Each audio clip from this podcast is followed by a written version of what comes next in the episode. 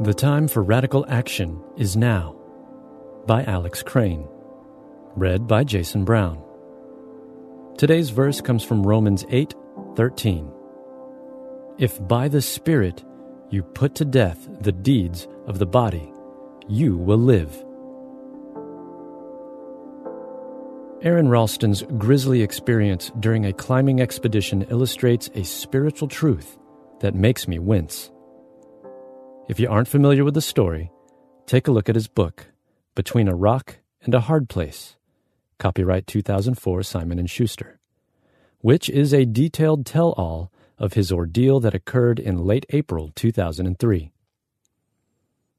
The experienced 27-year-old outdoorsman jumped into his truck that spring morning, bringing just enough food and water for the day. He took off by himself, driving 150 miles south of Salt Lake City to his favorite spot, a remote canyon area that used to be the hideout for Wild West outlaws, Butch Cassidy and the Sundance Kid. By afternoon, he was suspended 75 feet off the canyon floor, climbing in a crevice that was just a few feet wide. It was a perfect day, but then, without warning, a boulder suddenly broke loose from the rock wall above him, hurtled down and trapped Ralston's right arm against the wall, completely crushing his hand. At that instant, Aron's hand, one of his greatest assets, had now become his greatest liability. Five whole days passed as he tried various ways to free himself, all to no avail. His efforts to chip away at the boulder with a pocket knife only made a small dent. Rigging up a pulley system to move the boulder proved fruitless. Finally, a moment of decisive clarity came. The thoughts came fast and furious. He could break his forearm, cut through the muscle with his dirty pocket knife, detach his arm, and use a piece of rope as a tourniquet. Aron explains that he was driven by some sort of autopilot as he went about the gruesome task of amputating his own right arm just below the elbow. After he was finished, Aron lowered himself down and began trudging slowly in the direction of his truck. Later, he stumbled across two hikers who used a mobile phone to call in a rescue helicopter. Amputating his right arm was a radical act but it was one that saved his life and reunited him with his family. God calls us to deal with sin in our life in a way that is surprisingly similar. The Bible doesn't offer a laid back, live and let live approach at all. It's so radical that we don't really like hearing about it or talking about it. Recall what Jesus said in Matthew 5:30.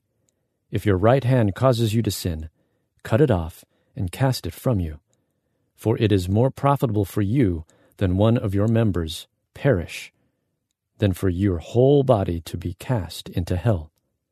While Jesus was not literally talking about physical amputation, he was saying that sin's deadly effects call for extreme measures.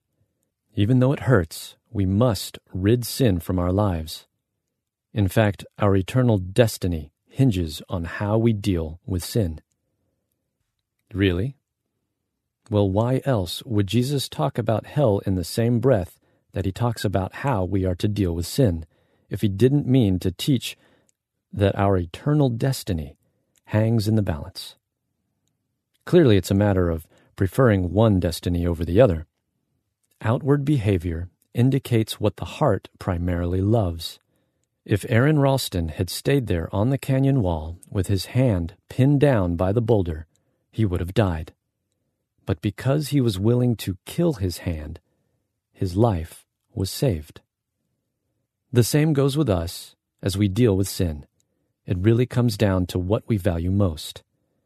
Colossians 3:5 says, Put to death your members which are on the earth fornication, uncleanliness, passion, evil desire, and covetousness, which is idolatry. The world may tell us to laugh about sin, to lighten up about it, to tolerate it, and just let it be, that it's not idolatry. It's not an issue of worship. God says the opposite is true. Intersecting Faith and Life. What has you pinned down? What are you trying to hang on to that is robbing you of the blessings of abundant life? Or perhaps preventing you from being restored to a brother or sister in Christ? What is keeping you from treasuring the Lord above all other things? Read the first two links below as you have time, but most of all, pray for grace to heed God's radical call to amputate sin from your life. For further reading, check out Romans 8:10.